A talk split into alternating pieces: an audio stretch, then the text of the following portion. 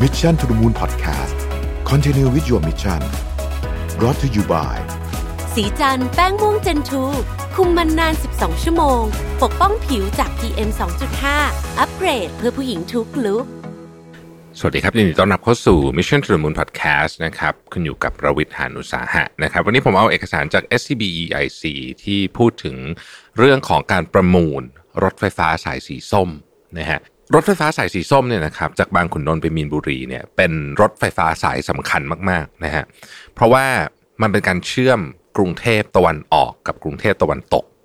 นะครับแล้วก็ยังเชื่อมต่อกับรถไฟฟ้าทุกเส้นทางที่กำลังให้บริการอยู่พูดง่ายๆก็คือเป็นจุดตัดของรถไฟทุกสุกสีอะนะครับ รวมถึงเส้นทางก่อสร้างปัจจุบันด้วยนะครับ นอกจากนี้การประมูลรถไฟฟ้าสายสีส้มตะวันออก ตั้งแต่บางขุนนนท์ศูนย์วัฒนธรรมเนี่ยนะครับ ก็กำหนดการประมูลก็คือประมูลไปแล้วนะครับ 9 พฤศจิกายนนะครับ มันเป็นการต้องบอกว่าเป็น government spending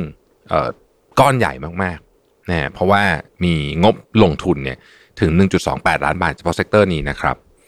ทาง EIC เนี่ยประเมินนะฮะบอกว่าประเด็นสำคัญที่ต้องพิจารณาเลยนะครับเพื่อประโยชน์สูงสุดในการพัฒนาโครงการมีอยู่ 3 เรื่องด้วยกัน ก็คือ การเชื่อมต่อ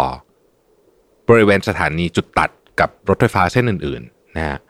และระบบขนส่งอื่นๆ เพราะว่าต้องยอมรับว่า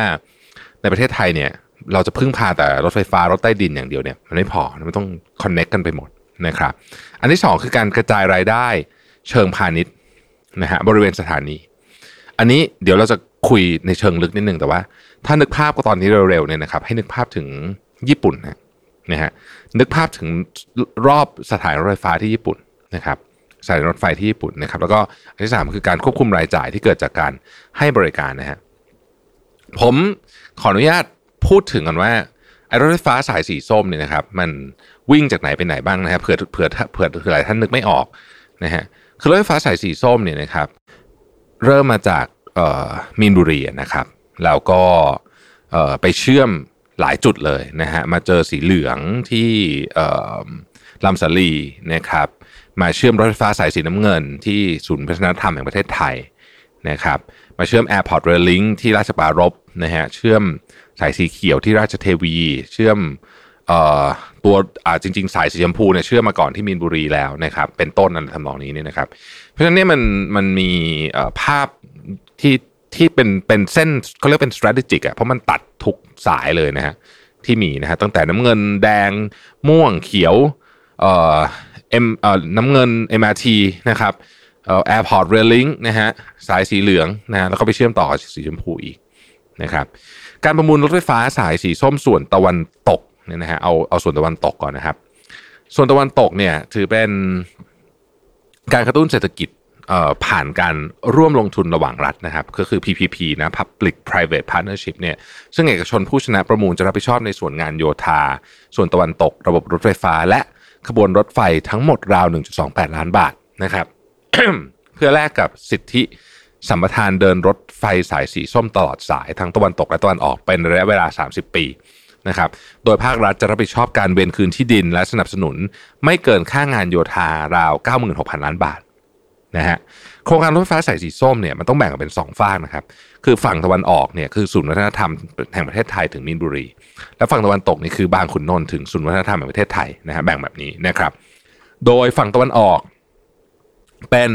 ระบบรถไฟฟ้าแบบใต้ดินและยกระดับนะฮะรวมระยะทาง 22.5 กิโลเมตร ประกอบด้วยสถานีรถไฟใต้ดินเนี่ยสิสถานีนะครับ ยกระดับ 7 สถานีนะครับ มูลค่าการลงทุนของฝั่งตะวันออกเนี่ยอยู่ที่ 1 3แสนล้านบาทนะฮะและได้เริ่มก่อสร้างไปแล้วตั้งแต่ปี 2017 นะครับ โดยมีภาครัฐลงทุนในส่วนเวนคืนที่ดินและค่างานโยธา และค่าที่ปรึกษางานโยธา ขณะที่ฝ่ายสีส้มฝั่งตะวันตกนะฮะเป็นโครงสร้างทางวิ่งใต้ดินทั้งหมดนะทั้งหมดเลยนะครับ ระยะทางประมาณ 13.4 กิโลเมตร เป็นสถานีใต้ดินทั้งหมด 11 สถานี มูลค่าการลงทุนประมาณ 1.2 แสนล้านบาทแถวๆนี้นะครับ ซึ่งอันเนี้ย มันเป็นเอ่อต้องบอกว่าเป็นเป็นงานที่ประมูลวันที่ 9 พฤศจิกาที่เราพูดถึงเนี่ยนะครับ เสร็จแล้วเนี่ยมันจะมีคือมันจะมีเม็ดเงินเนี่ยไหลเข้าสู่ธุรกิจเต็มไปหมดเลยนะฮะตั้งแต่ที่ปรึกษาการลงทุนธุรกิจที่ปรึกษาก่อสร้าง ธุรกิจก่อสร้างธุรกิจวัสดุก่อสร้างธุรกิจระบบรถไฟฟ้า ขบวนรถไฟฟ้า ซึ่งจะเกิดการจ้างงานในธุรกิจเหล่านี้ และเป็นผลบวกต่อธุรกิจอื่นๆนะฮะอีกนะครับ อย่างก็ดีเนี่ย SCB EIC ก็ประเมินว่าภาครัฐและเอกชน ผู้เข้าร่วมประมูลโครงการรถไฟฟ้าสายสีส้มเนี่ยควรจะมีการพิจารณา 3 ประเด็นที่สำคัญนะครับ ประเด็นที่ 1 ก็คือการพัฒนาการเชื่อมต่อบริเวณสถานีจุดตัดต่างๆ และระบบขนส่งมวลชนในรูปแบบอื่นๆนะครับอย่างที่กล่าวไปแล้วตอนต้นว่าไอ้รถไฟฟ้าสายสีส้มเนี่ยมันมีจุดตัดเยอะมากเลยนะครับซึ่งมีแนวโน้มที่จะมีผู้มาใช้บริการมากเพราะมันเป็นเหมือนเส้นที่เชื่อมทุกเส้นเข้าด้วยกันนะครับ การพัฒนาโครงการจึงต้องมีการออกแบบ เพื่อรองรับการเปลี่ยนเส้นทางโดยสารให้มีความสะดวก ไม่สร้างความสับสนให้แก่ผู้โดยสาร และการวางระบบการเชื่อมต่อกับการขนส่งประเภทอื่น เช่น รถประจำทางนะครับ หรือแม้แต่กระทั่งเรือนะครับ รถแท็กซี่นะฮะวินมอเตอร์ไซค์ต่างๆนานาเหล่านี้นะฮะการวางแผนระบบตั๋วร่วมนะครับ ที่ใช้ตั๋วเดียวได้ไปได้ทุกที่เลยนะครับ หรือว่ามีอัตราค่าโดยสารร่วมต่างๆนานาเหล่านี้ ผมเสนออย่างนี้นะฮะคือผมอันนี้อันนี้แทรกขึ้นมาเอง ไม่ได้อยู่ในไรรีพอร์ตของ SCB EIC เออเวลาเราไปเดินทางไปต่างประเทศเนี่ย ไม่ว่าจะไปขึ้นรถไฟที่ประเทศไหนก็ตามเนี่ยนะฮะเราจะเราจะสับสนอยู่แป๊บเดียวอะ่ะคืออาจจะต้องงงๆนิดหน่อยในตอนแรกแต่แป๊บเดียวเราจะเก็ตเลยว่าอ๋อโอเค มันเป็นแบบนี้นี่เอง มันจะต้องขึ้นไปเพื่อที่จะ ไปสถานีปลายทางทางนี้นะเราจะไปลงอันนี้เพื่อต่ออันนี้อะไรอย่างเงี้ยนะครับ ซึ่งไม่ว่าประเทศนั้นจะใช้ภาษาอะไรเป็นภาษาหลักก็ตามนะครับ ไม่ว่าคุณจะไปประเทศอะไรก็ตามเนี่ยนะฮะไม่ว่าคุณจะไปญี่ปุ่นไม่ว่าคุณจะไปประเทศไหนก็ตามเนี่ย เราจะรู้เรื่องทั้งสิ้น ผมคิดว่าประเด็นนี้สำคัญมากเอ่อของไทยก็ต้องเป็นแบบนั้นเหมือนกัน ก็คือต้องให้คือววิธีวัดอันหนึ่งก็คือ คนที่ไม่รู้เรื่องอะไรเลยเนี่ยนะครับ อย่างเช่นชาวต่างชาติลงปั๊บมาวันแรกปุ๊บเลยเนี่ย ต้องใช้ได้เลย นะฮะแล้วอันเนี้ยก็คือความง่าย ผมว่าประเด็นเนี้ยจะถามว่าอะไรง่ายเนี่ยมันต้องง่ายมันต้องง่ายแบบนี้เลย ต้องง่ายเบอร์ที่ว่าคนต่างชาติลงมาปุ๊บใช้งานได้เลย ดูนิดหน่อยทำความเข้าใจนิดนึงแล้วก็ใช้งานได้เลยนะครับ ข้อที่ 2 ก็คือการสร้างรายได้จากพื้นที่เชิงพาณิชยกรรมบริเวณสถานี และการหาโอกาสทางธุรกิจใหม่นะครับ อันนี้เนี่ยต้องบอกว่ามันน่าสนใจมาก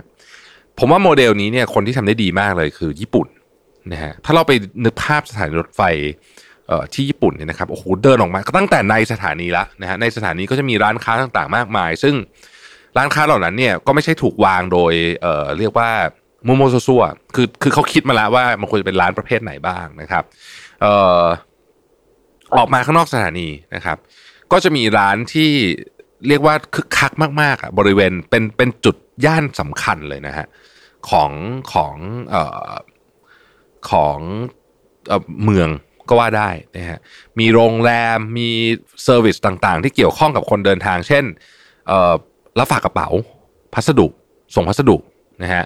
หรือว่าเป็น hub ในการคมนาคมนะฮะออกมาปุ๊บต่อรถต่ออย่างที่บอกต่อรถต่อเรือต่ออะไรให้ได้นะครับโฆษณานะฮะบริเวณสถานีรถไฟเนี่ยคือ traffic traffic มันสูงมากอะเพราะฉะนั้นรายได้จากโฆษณาเนี่ยก็ต้องเป็นเรื่องเป็นราวนะครับแล้วก็ทำ จริง ๆ มันสามารถทำโมเดลธุรกิจใหม่ ๆ ได้ด้วยนะครับ เช่นกรณีสถานีรถไฟฟ้าเบอร์มิงแฮมนิวสตรีทที่อังกฤษเนี่ยนะครับ ก็มีการสร้างพันธมิตรกับ Vodafone หนึ่งในผู้ให้บริการโทรคมนาคมหลักของอังกฤษเนี่ยนะครับ ในการเปิดใช้ 5G เพื่อใช้ในการสนับสนุนในการวางรากฐานให้กับระบบการจัดการยานพาหนะอัจฉริยะหรือว่า Smart Transport นะครับ ซึ่งเป็นองค์ประกอบสำคัญเลยแหละของ Smart City นะฮะแล้วก็ต่อยอดสู่การนำพวก AI พวก IoT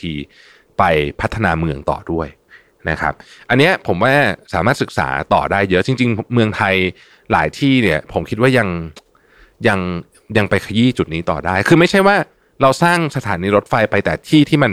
เจริญอยู่แล้ว ยกตัวอย่างเช่น คือมีสยามสแควร์อยู่เราสถานีสยามไปตั้งโอเคอันนี้คือรอบพื้นที่เนี่ยด้วยตัวมันเองเนี่ยมันก็เป็นพื้นที่เชิงพาณิชย์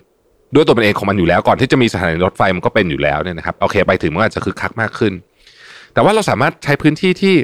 เดิมอาจจะยังไม่ได้เป็นพื้นที่เชิงพาณิชย์ ให้มันเกิดเป็นพื้นที่เชิงพาณิชย์ได้นะครับ ก็อันผมก็อาจจะไม่ได้เดินทางอะไรเยอะมากมาย แต่ว่าเท่าที่ผมเห็นเนี่ยนะครับประเทศที่ทำได้ดีจริง ๆ เลยเนี่ย ต้องบอกว่าคือญี่ปุ่นนะ ญี่ปุ่นทำเรื่องนี้ได้ดีมากนะครับ แล้วก็คือแน่นอนไม่ใช่ทุกสถานีจะเป็นเชิงพาณิชย์ไปแบบโอ้โหแบบออกมาแล้วมีมีห้างหมดคงอันนั้นก็คงเวอร์ไป แต่ว่า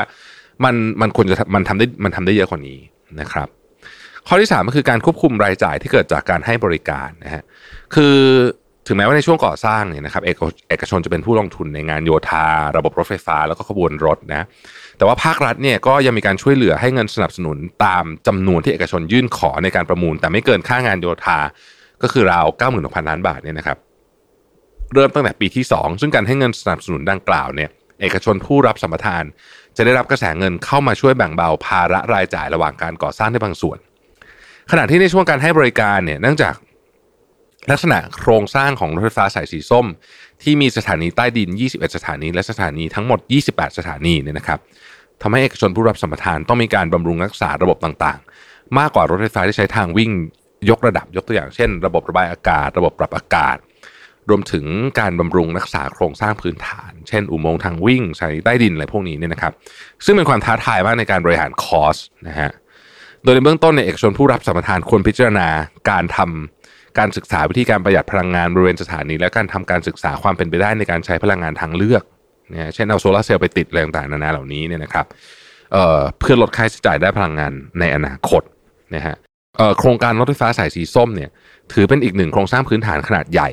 ที่เป็นเส้นทางยุทธศาสตร์ที่ส่งผลสำคัญมากๆเลยต่อเมืองนะฮะต่อเขตกรุงเทพและปริมณฑลเพราะฉะนั้นต้องได้รับการพัฒนาอย่างถี่ถ้วนนะครับแล้วก็จะต้องเกิดประโยชน์สูงสุดทั้งกับภาครัฐผู้รับสัมปทานประชาชนทั่วไปในอนาคตด้วยนะฮะคือเอ่อเมื่อเช้าตอนอ่านข่าวตอนก่อนจะอัดพอดแคสต์ EP นี้มีคอมเมนต์หนึ่งผมชอบมาก คือ จริงๆมันก็เบสิกอะนะคือของพวกนี้เนี่ยมันสร้างในครั้งเดียวรถไฟฟ้าเนี่ย สร้างมันสร้างในครั้งเดียว คือทำเสร็จแล้วเนี่ย คุณทำอะไรได้ไม่เยอะละมันเพราะฉะนั้นต้องคิดให้แบบถี่ถ้วนอะไรที่มันเป็นความผิดพลาดแบบไทยๆที่เราเคยเห็นในอดีตเนี่ยต้องต้องต้องไม่มีต้องไม่เกิดขึ้นกับกับรถไฟฟ้าสายสีส้มนะครับ ก็ขอบคุณดรสุปรีสีสำราญนะครับ ผู้เขียนบทความชิ้นนี้จาก EIC นะครับขอบคุณ SCB EIC สำหรับข้อมูลด้วยนะครับ สวัสดีครับ Mission to the Moon Podcast Continue with your mission Presented by สีจันแป้งม่วงเจนทู